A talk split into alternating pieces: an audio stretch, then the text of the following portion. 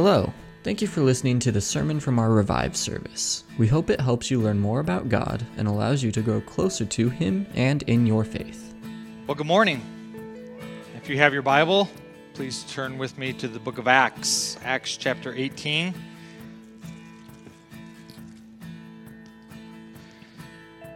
Excited to dig in the Word with you this morning. I want to share with you a little story before we start in.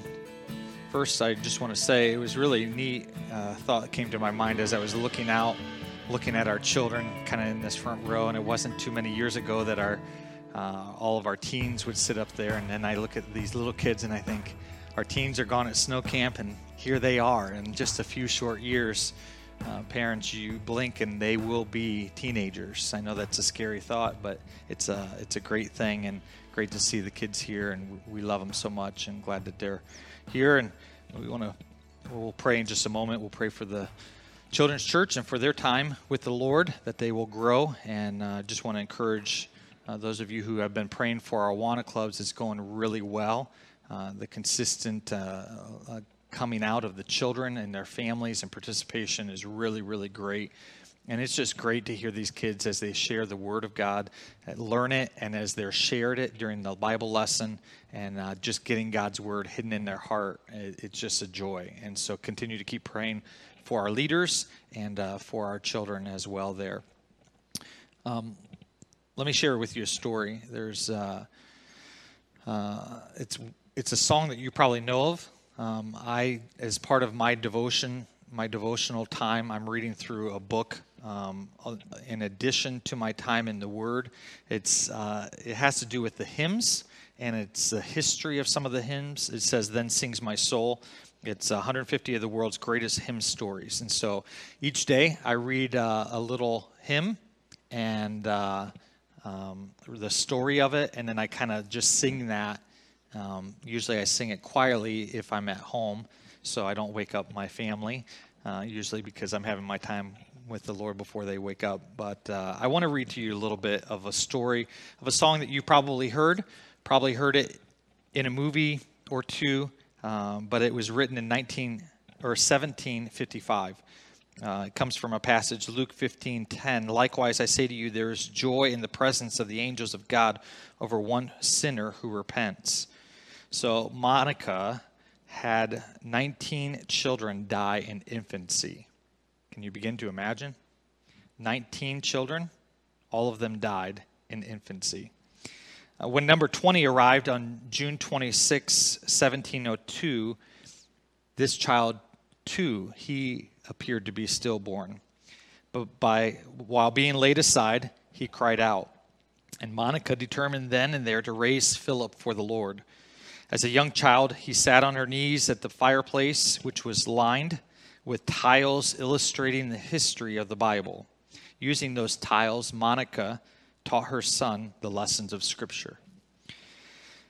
While he was later orphaned, Philip wrote in his diary, quote, God is an immortal Father. My soul rejoices in him. He hath hitherto helped me and provided for me be my study to approve myself a more affectionate, grateful, and dutiful child. But you see, he was destitute. And though he longed to be a minister, there seemed no way to afford the necessary education. Friends advised him to prepare for another profession.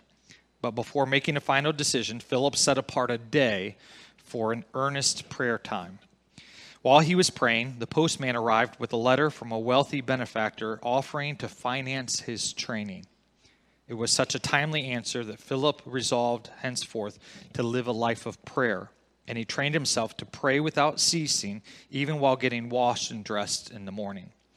At age 27, Philip was asked to become the head of a seminary uh, for ministry students in Northampton, England. His health was frail, and he didn't think he was well enough uh, for the new responsibilities. But while passing a house, he overheard a child reading Deuteronomy 33:25. Quote, "As your days, so shall your strength be." He took it as from God and accepted the call. The reputation of Northampton Academy radiated through England, and students flocked there, in part because of Philip's chapel sermons, powerful prayer. For 22 years, Philip trained students, and his books became must readings for the Christi- Christians of his day and ours. Everything okay back there? Okay. By age 48, however, he was exhausted. Um, consummation struck his lungs, and he traveled to Lisbon for therapeutic holiday, and there he passed away on October 26, 1751. Today, Philip is best remembered for his book, The Rise and Progress of Religion in the Soul, and for his collection of nearly 400 hymns published after his death in 1755, uh, of which included this song. And I want to read to you just a few of the words. How many of you know this song before I even start? Any guesses? Just curious. Okay, good. You're learning something then, right? That makes me feel a little better. You'll know by the first couple words. Oh, happy day. Hmm? Yeah, that's it. Oh, happy day that fixed my choice on thee, my Savior and my God. Well may this glowing heart rejoice and tell it raptures all abroad. O happy day, bond that seals my vows to him who merits all my love. Let cheerful anthems fill this house, while to that sacred shrine I move. Tis done, the great transaction done. I am my Lord's, and he is mine. He drew me, and I followed on charmed to confess the voice divine. Happy day, happy day, when Jesus washed my sins away. He taught me how to watch and pray and live rejoicing every day. Happy day, happy day, when Jesus washed my sins away. How many of you know that song? Have heard that song? Now you know a little background of that song. It is a happy day. It's a happy day when we think about our lives and we think about what Christ has done for us. Those of us who are followers of Jesus, there is nothing better than to think of that day when Christ, when we accepted Christ and what he did for us. The fact that he died upon the cross, took our sin and our shame, our punishment upon himself. The Son of God, the Son of Man, there he stood, being whipped and scourged and then laid upon a cross and thrust in front of all the people there upon the hill of Calvary. He suffered, he bled out, he died for you and for me. They put him in a tomb, but death could not hold him. He rose three days later. And we give our life following him today, trusting that he is truly the Messiah, the Christ. That's what Paul did. Paul had an encounter with the living Jesus. And he gave his life to following Jesus and proclaiming that truth to others. It was a glorious day. Oh, happy day when Paul gave his life to Jesus. We're reading this account uh, as Dr. Luke has recorded for us of the gospel continuing to go out. But I wanted to simplify here in the very beginning what the gospel is all about. It is a glorious day when there is someone who comes to place their faith and trust in Jesus Christ. When we realize that there is nothing better that we could do in order to have a relationship with the eternal God than to place our faith and trust in Him. If you haven't done that today, that's the most glorious thing that you could ever do. That will be the happiest day of your life.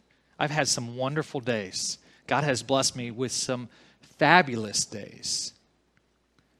The greatest few days was getting married to my bride. I still remember seeing her walk down the aisle when those doors opened. And yes, I cried like a baby. It was wonderful. It was wonderful seeing my children born. Now, it was a little bit different because each one of them were C section. So the first one was kind of crazy, seeing them put a shoehorn in Lisa's stomach and pull out this child. It was like, Plus, poor Lene, she was folded in half and breech. And so her legs were up at her ears. It was still a glorious day, though, when, when I held her. That was a great day. I knew what to expect when Marissa came. So when her legs weren't up at her ears, I was like, this is good. And then Zach. Those were great days. But when I look back, there is not a better day that I remember than when I trusted Jesus as my Lord and Savior. Did I fully understand at that young age? Had no clue. I knew that I needed a Savior because I was disobedient and a sinner. And so Mrs. Darlene Massey shared with our class, and all I could do was to think about Tom and Jerry. And Tom was down in hell, and and and he had seen Satan. All right, this is a cartoon. All right. Then he had gone back and he had a choice. He was about ready to eat Jerry. He's a cat. Jerry's a mouse. All right. And on each shoulder, one was an angel and one was the little devil. And as Mrs. Massey shared that simple story of a place in heaven that was saved for me, if I place my faith and trust in Jesus, I thought of that.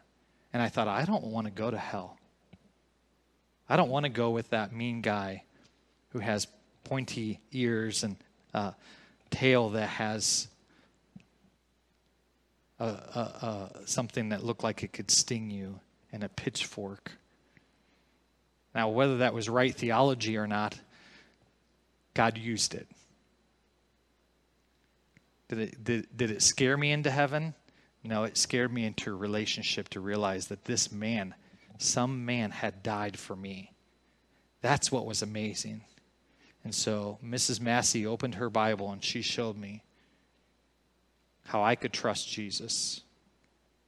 And I remember being so excited after I prayed. I ran up the steps, and as I ran up the steps, I almost knocked over an older lady.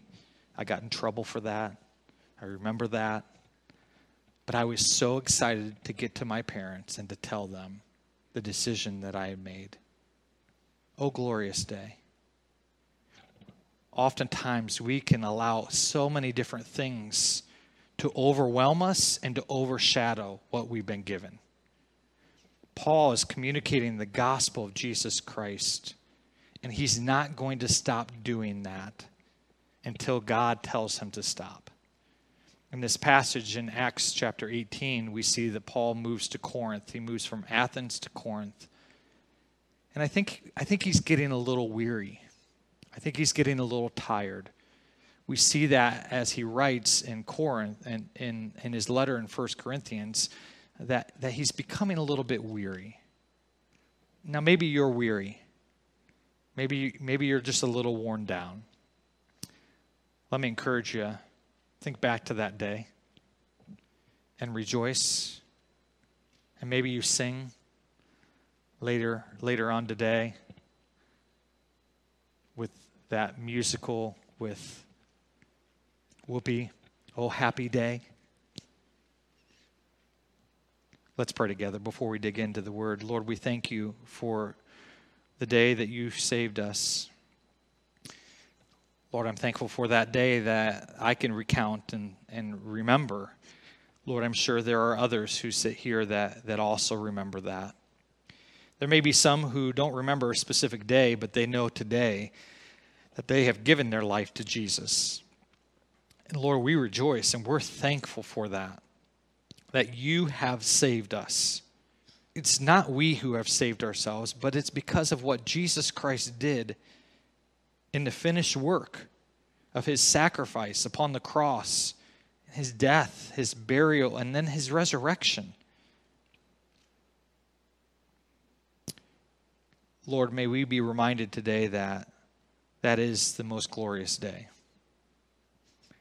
And there is a day coming where we will be united with our Savior Jesus face to face. But until then, Lord, you've called us to be faithful. You've called us to follow what you've told us and inscribed to us and what you've placed on our minds and on our hearts to be obedient to you. And yet, Lord, I am so thankful that your presence, that you are with us. You've promised to never leave us. Thank you for the reminders that you give us in our life. We need those. And as we look at this text this morning, I pray that it would be an encouragement to our minds and to our hearts as we continue to live our life for as long as you have us here upon this earth. Thank you that you have our days numbered and they're written in a book, and that there is nothing that anybody can do that will change that. Not even us, not even ourselves. We can't change that. You have a glorious plan and we know that we can trust you, that we can rely upon you, that you are a good and gracious God who loves us more than anything. So, Lord, as we dig into your word, use it for your glory.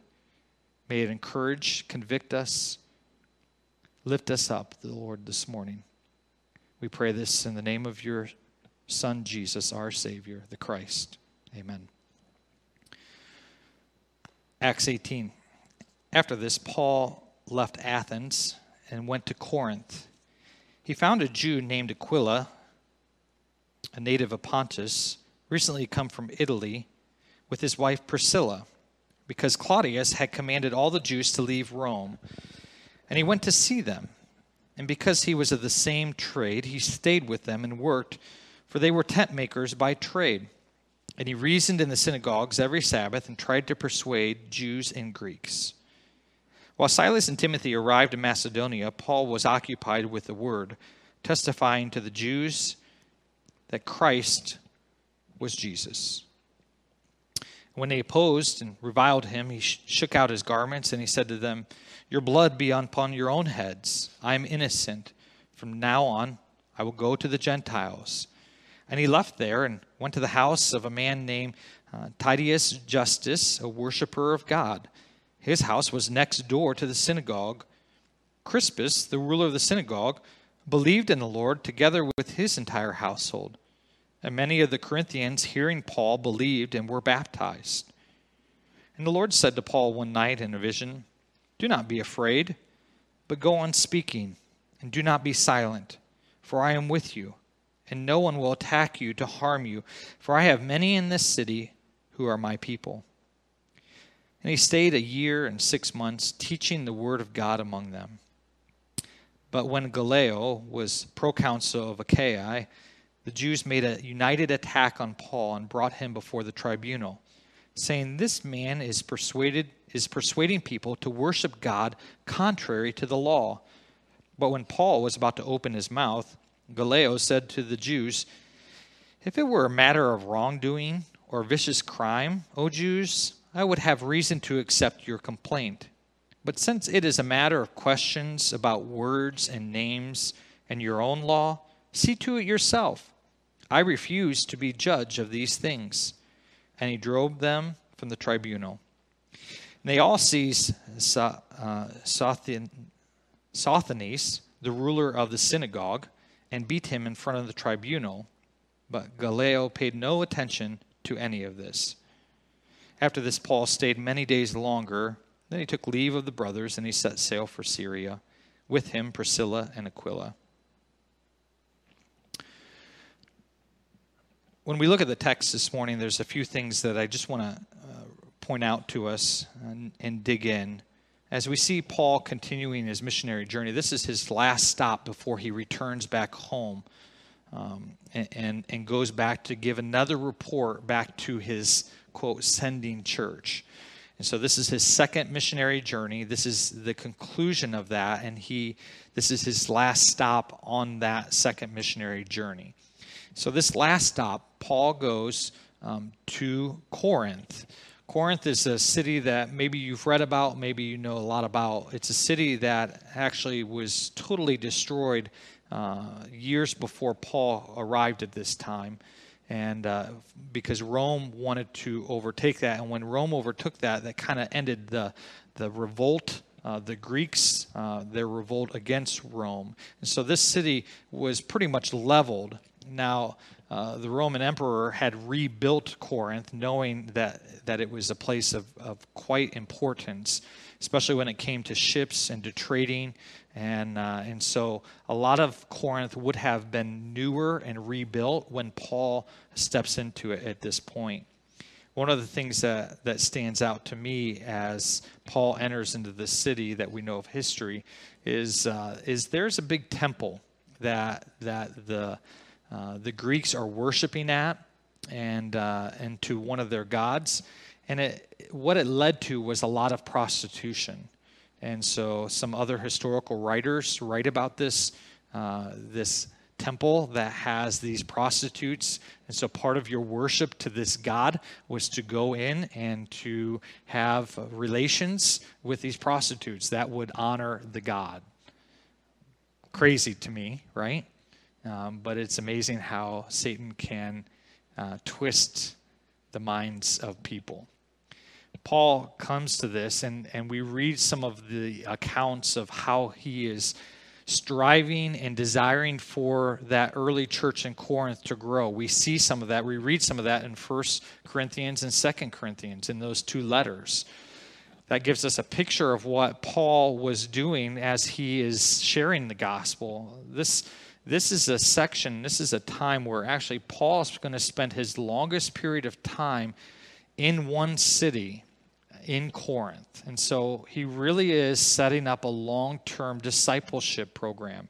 You know, there are some who, who say, well, discipleship should just be really quick. Others who say it takes a lifetime. I do believe it takes a long time as we disciple one another. And uh, we see that here. This is a good account where Paul stays for, uh, for several, for a year and, and six months. For several months, he's here teaching, training, continuing to proclaim the gospel and teaching the church. And as he's there, he also stays a little bit longer beyond that, uh, that one year and six months because uh, at that time, you know, we see an event that takes place. But then it says in verse 18, after this, Paul stayed many days longer. And so Paul was here for a long time. He had a deep uh, devotion and a deep heart, passion for the people in Corinth. So let's dig into a little bit of what, what we see in some of these characters, because some of these are pretty critical, and we'll actually be able to reference them in some other letters that we have in the Bible as well. So the first that we see in verse 2, he says, He found a Jew named Aquila uh, who had come from Italy with his wife Priscilla. And they had left Rome because, why? Because all the Jews were commanded to leave Rome. And so here, uh, um, Aquila and Priscilla had moved. What probably took place is Priscilla and Aquila heard the gospel message while they were in Rome. They moved to Corinth, and Paul intersects with them, has a ha, has a, a, conversation with them, and he he went to see them, and because he was of the same trade, he stayed with them and he worked, for they were tent makers by trade. What he finds out is they're followers of Christ, and so in that that opportunity, they also are of the same uh, occupation as him. They're tent makers, and so he, he forms a strong bond with them, to, even to the point where when he leaves Corinth, what we see in verse 18 is um, they go with him. And so they're going to travel and they're actually going to be uh, disciplers uh, of, Jesus and used in different ways as they continue to move. Not only did they move from Italy to Corinth, but then as they uh, hear what Paul is doing and how God is using Paul, they will then travel and be instruments with Paul for the gospel what we also see here is what we've seen as Paul has gone all along, and that is as he preaches the gospel, teaches the gospel, as he teaches about who Jesus is, that he is the Messiah, the Christ. He starts in the synagogues. And so, verse 3 or verse 4, it says, He reasoned in the synagogues every Sabbath, and he tried to persuade Jews and Greeks. Um, was having a conversation with Rick Cortwacy a few weeks ago, and, and he brought up a good point and and that was when Paul enters into um, these synagogues. Paul has a certain authority to him. Remember who he is. He is a, the, a Pharisee. He, he was a Pharisee of the Pharisees, meaning he was the upper echelons of a teacher. And he had a training and an understanding of what the law was. So when Paul came to a synagogue, in a way, he was he had an entitlement because of his position uh, in the Jewish synagogues and his training to be able to come and be a guest speaker, and so that uh, allowed Paul to come and to to reason with the Jews as he was sharing in these synagogues. So every Sabbath we see here in Corinth, he's trying to persuade Jews and Greeks. Now, uh, Dr. Luke helps us to see, again, as we've seen all along, these Greeks are God fearing Greeks who are in the synagogues. They come uh, loving God. And so, in doing that, they, there is something about the Jews that they see that captivates their heart. And so, they're in the synagogues and along with the Jews. And, and so, as Paul is explaining the gospel and who the Christ is, um, the Jews, some of them accept it. Some of the Greeks accept it, some of them do not, though. So, verse 5 tells us, uh, gives us a little insight about Silas and Timothy. Remember, uh, they Paul was waiting for them in, uh, in Athens. They came, and before Paul left uh, Athens again, he sent them back to the churches in Macedonia to, to get a report on how those churches were doing. So now, uh, uh Silas and Timothy arrive from Macedonia. Uh, yeah, what, what's going on? Dr. Luke helps us to see, again, his wording is, is interesting here as he shares with us. Uh, Silas and Timothy arrive, but Paul's busy. And so they're going to give the report of these churches, but Paul has a fixation on doing what? Of sharing the gospel. It says, so Paul was occupied with the word, testifying to the Jews that the Christ was Jesus. And when they opposed and reviled him, he shook out his garments and said to them, Your blood be upon your own heads. I am innocent. From now on, I go to the Gentiles. So it's kind of like this. Okay, here's Silas and Timothy. They're going to report. They're coming into town.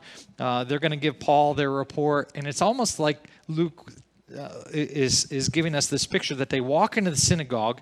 They see Paul uh, sharing about the Christ. And as they're witnessing and seeing what's going on, uh, the, the Jews are just rejecting what, what Paul is saying.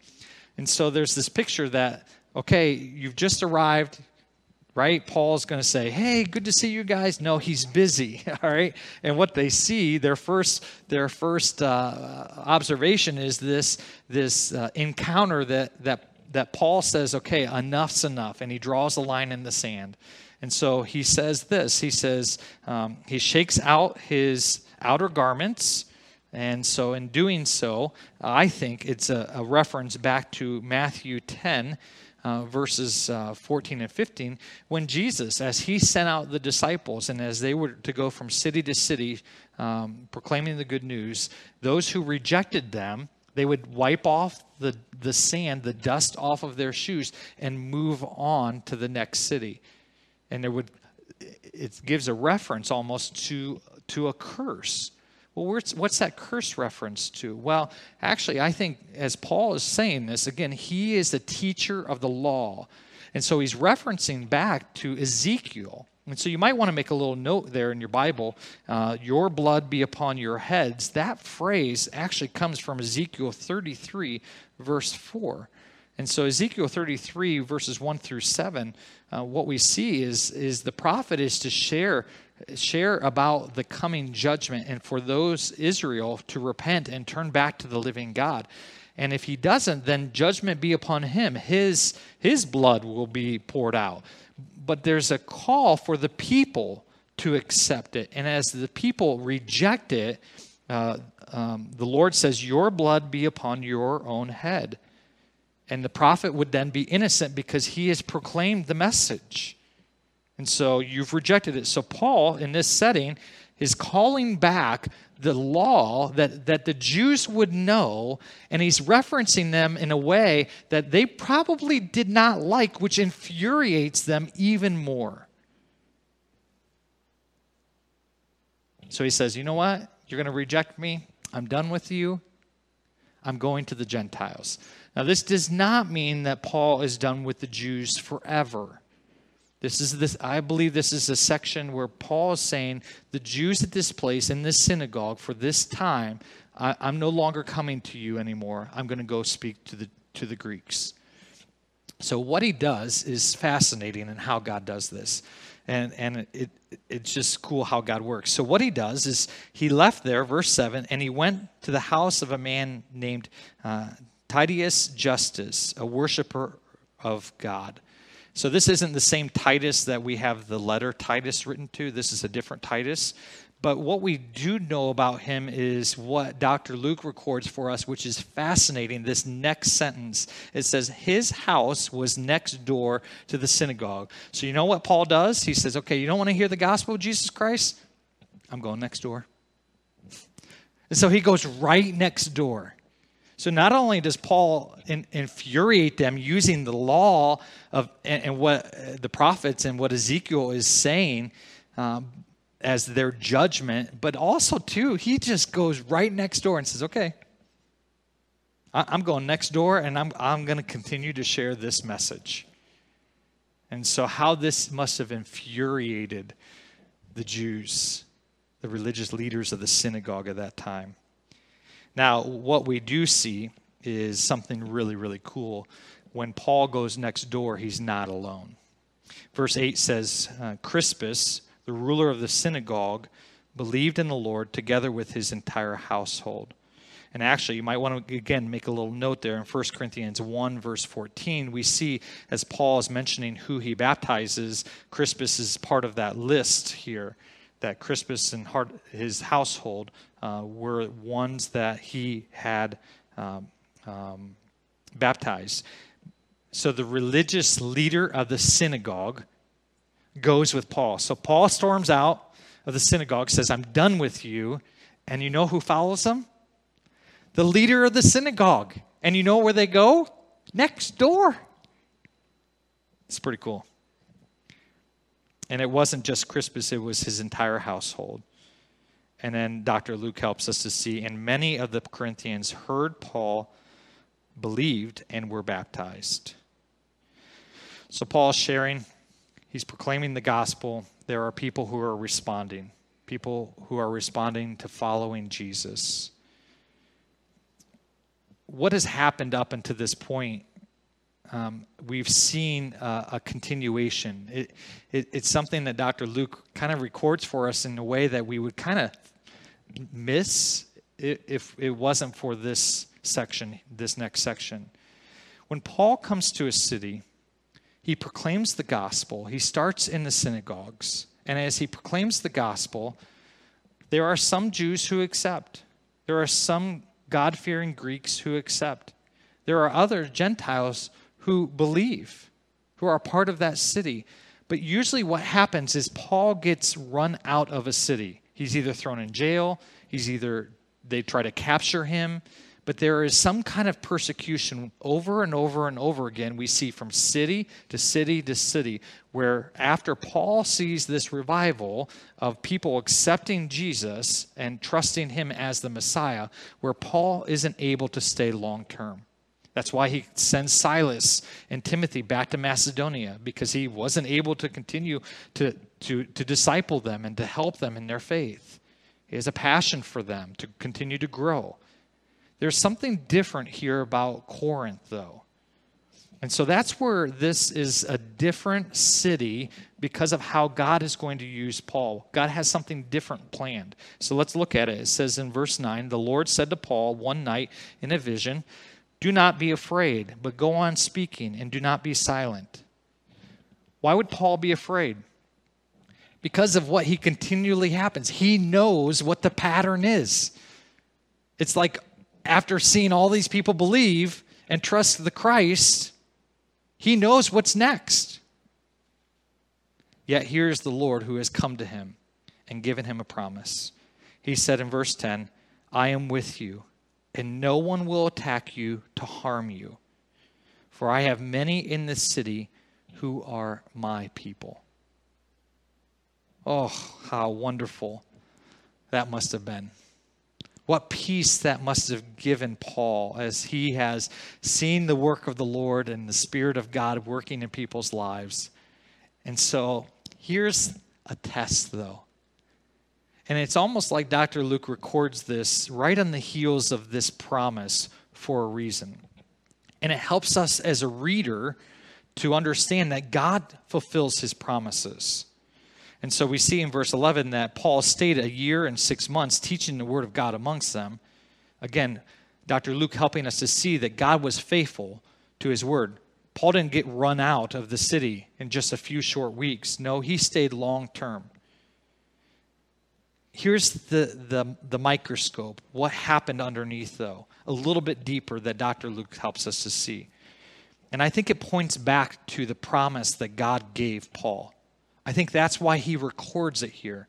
Out of all the things that Dr. Luke could have recorded, I think he recorded this for us so that we can see that God is faithful to his word, that he has his presence with us. Verse 12. When Gallio, Gallio was proconsul of Achaia, the Jews made a united attack on Paul and brought him before the tribunal. And so they bring Paul before the Roman authority and they accuse him. What do they accuse him? They say, This man is persuading people to worship God contrary to the law. Okay, the Jewish law and custom. Paul is preaching against that. He's teaching against that, which is good in that sense that okay here is is is paul preaching against the the law of the lord but he's not preaching against the law of the lord. This this accusation is being brought so it's against the law of the land too. But gallio sees right through their facade. It's not against the roman law. It's this it says the men were persuading people, or that this man, Paul, verse 13, is persuading people to worship God contrary to the law. But when Paul was about to open his mouth, we'll come back to this in a minute, Gallio said to the Jews, If it were a matter of wrongdoing or vicious crime, O Jews, I would have uh, reason to accept your complaint. But since it is a matter of questions about words and names in your own law, See, they wanted to make it about the Roman law, but he sees through that and he says, No, this is about your own law. Since it's about that, see to it yourselves, he said. I refuse to be a judge of these things. And so he drove them from the tribunal. What's interesting here is not just what this ruler says, but also what happens to Paul. Paul's standing on trial, and Paul is about to open his mouth to give a reason and give uh, an account for what has gone on. But Paul, before he can get a word out of his mouth, God moves this pagan religi- uh, Roman ruler to defend him. Why is that critical and important? Because of the promise that God just gave him. He says, Do not be afraid, but go on speaking and do, do not be silent, for I am with you, and no attack, no one will attack you to harm you, for I have many in this city who are my people. So not only is God using his people, but he's using a Roman authority to protect Paul. Paul doesn't even have to open his mouth, and God works because God is true to his promises. What's cool is when we see this promise that the Lord gave in verse 10, it reminds me of Elijah's encounter uh, with the Lord back in 1 Kings 19 18, when God promises Elijah that he's not the last one left. He's not the only one who is worshiping the true and living Lord. No, there's 7,000 others in Jerusalem who have not bowed their knee to the pagan idols. Which then Paul also references over in Romans chapter 4, which I think is pretty cool. I don't know uh, if Dr. Luke, as he writes this and records this in the words of the Lord, if this is bringing back Elijah and that story, but we know Paul knew the story of Elijah because he writes about it in Romans chapter 4 and verse Romans chapter 11 verse 4 where he says this He says, But what is God's reply to him? To who? To Elijah, Lord, they've killed all your prophets, they've demolished your altars, and I alone am left, and they seek my life. God's reply to him, I have kept for myself 7,000 men who have not bowed the knee to Baal. So, too, at the present time, there is a remnant chosen by grace. But if it is by grace, it is no longer on the basis of works. Otherwise, grace would no longer be called grace. Paul knew the story, and I wonder if, as he went from city to city, if he wondered at becoming worn down. And God knew he needed a word. And so his word was this don't be afraid. You keep doing what I've told you to do, keep speaking Keep preaching the gospel message. Do not be silent. Why? Because I'm with you, and I'm not going to allow anybody to harm you, because I have many in this city who are my people. Those weren't just Jews that the Lord talks about, these were Jews and Greeks. God's people, as God is reminding Paul, this period in time were both Jews and Greeks. What do we see then as this section closes? Well, we see this man, uh, um, Sosthenes. Sosthenes is interesting because what we see is he is the ruler of the synagogue. Now, this is hard to kind of digest. This is my take on it, okay? You dig in, you, you see, uh, you come up with your own opinions and your own uh, beliefs on this. What we see earlier is that Crispus was the ruler of the synagogue, right? So as he leaves and he goes next door with Paul as they as they start this church in Corinth, there needs to be a new ruler of the synagogue. And so this new ruler that's elected is Sosthenes or Sos, Sosthenes. I keep getting it wrong. Sosthenes. Huh? Say it, honey. Sosthenes. Sosthenes. Like soft knees. Sosthenes. I know I'm crazy. I told you that last week. Sosthenes. So they see Sosthenes, who is who? He's the ruler of the synagogue. He just was elected leader. He probably went along with this revolt, bringing Paul before the, the, the, Roman authority. And as he leads them, what happens? It says they all seize Sosthenes, the ruler of the synagogue, and they beat him in front of the tribunal. Now, who did this? There's debate. Are these the Jews who, who got him and seized him and beat him? Probably not. All right? I don't think it's probably them. It could have been. Uh, it was probably the Greeks who had said, Why are you wasting our time? Get out of here. Because what we see is Gallio paid no attention to any of this. He kind of turned his head and said, Okay, this isn't even worth my time. I'm not going to give any attention to it. What we see about Sosthenes, or whoever he is, Sosthenes as we see about Sosthenes, is he is a critical player later because in 1 Corinthians 1, verse 1, we see his name. What do we know about him? Well, Paul starts his first letter to Corinth, this place where he's at, with this, with this greeting Paul, called by the will of God to be an apostle of Christ Jesus, and our brother Sosthenes. There he is. So something dramatically happens in this man's life. He must fall on his knees and accept Jesus as the Christ. It's pretty cool. There's a lot packed in this little section, isn't there?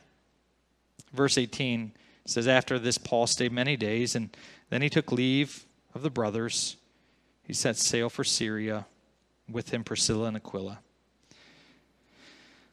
I'll let Pastor Ed take on the rest for next week as he shares with you the Word of God. As we walk away today, I want to encourage you in a couple things. First, uh, the day that you accepted Jesus Christ as your Savior, is it still a glorious day in, in your perspective? Have you lost sight of that? Don't lose sight of that. Because that's what, that's what drives us. That's where we see the grace of God pouring over our lives that we could that we would be called what what Paul says in Romans 11 that remnant that there is a group of people who God has called to who have placed their faith and trust in him and as his children as God's children he has given us his promises and he's given us his presence so, this week, as you go throughout your different struggles, the different battles that will take place, God's already won them. He will allow things to take place that will not make sense to you, but they're part of His divine and great plan. So, regardless of how they, they may not make sense, regardless of how wonderful and great they may appear, they're part of God's plan so that others may see his glory and so that others may trust Jesus as their Savior. We're called to live as lights, as ambassadors for Jesus. We're not left here alone. Oftentimes we forget that. So this week, as the Lord reminded Paul, as he's seen the working of the Lord, and he fears the, the, the coming of this persecution. We, we see that because Paul writes about that in 1 Corinthians chapter 2, verse 3, I believe it is, where he says that we didn't come with, with this lofty speech. We came with fear, trembling. So Paul's presenting the gospel in Corinth here with fear. But the Lord gives him a promise. Listen, I'm with you, and no one's going to harm you. We have those same promises today. What can man do to us? For those of us who are followers of Jesus Christ, what can man do to us? They can't separate us from our Lord. They cannot steal our joy unless we allow them. There is nothing that can separate us from the love of our God. Will you pray with me? Lord, thank you for your goodness. Thank you that we can rely upon your word to be true. Lord, thank you for this opportunity to open up your word. And Lord, um, you are worthy of our life. And we. We need to continually be reminded we are people who quickly forget, Lord. And so may your mercy and grace be rich upon us. May we be quick to call upon your name, to know that in your name we are saved. It's not our name, it's not in our own doing. But Lord, uh, you've not promised us an easy life. You've not promised us a life without troubles or trials or hardships.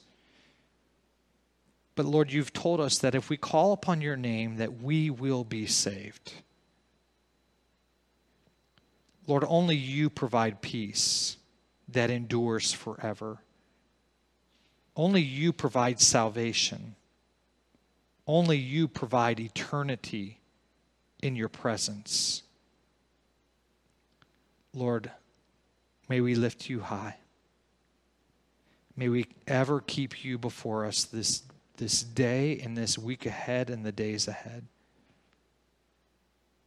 Help us to be faithful to you, walking with you, seeking you trusting you and obeying you. We pray this in the name of Jesus, our Savior. Amen.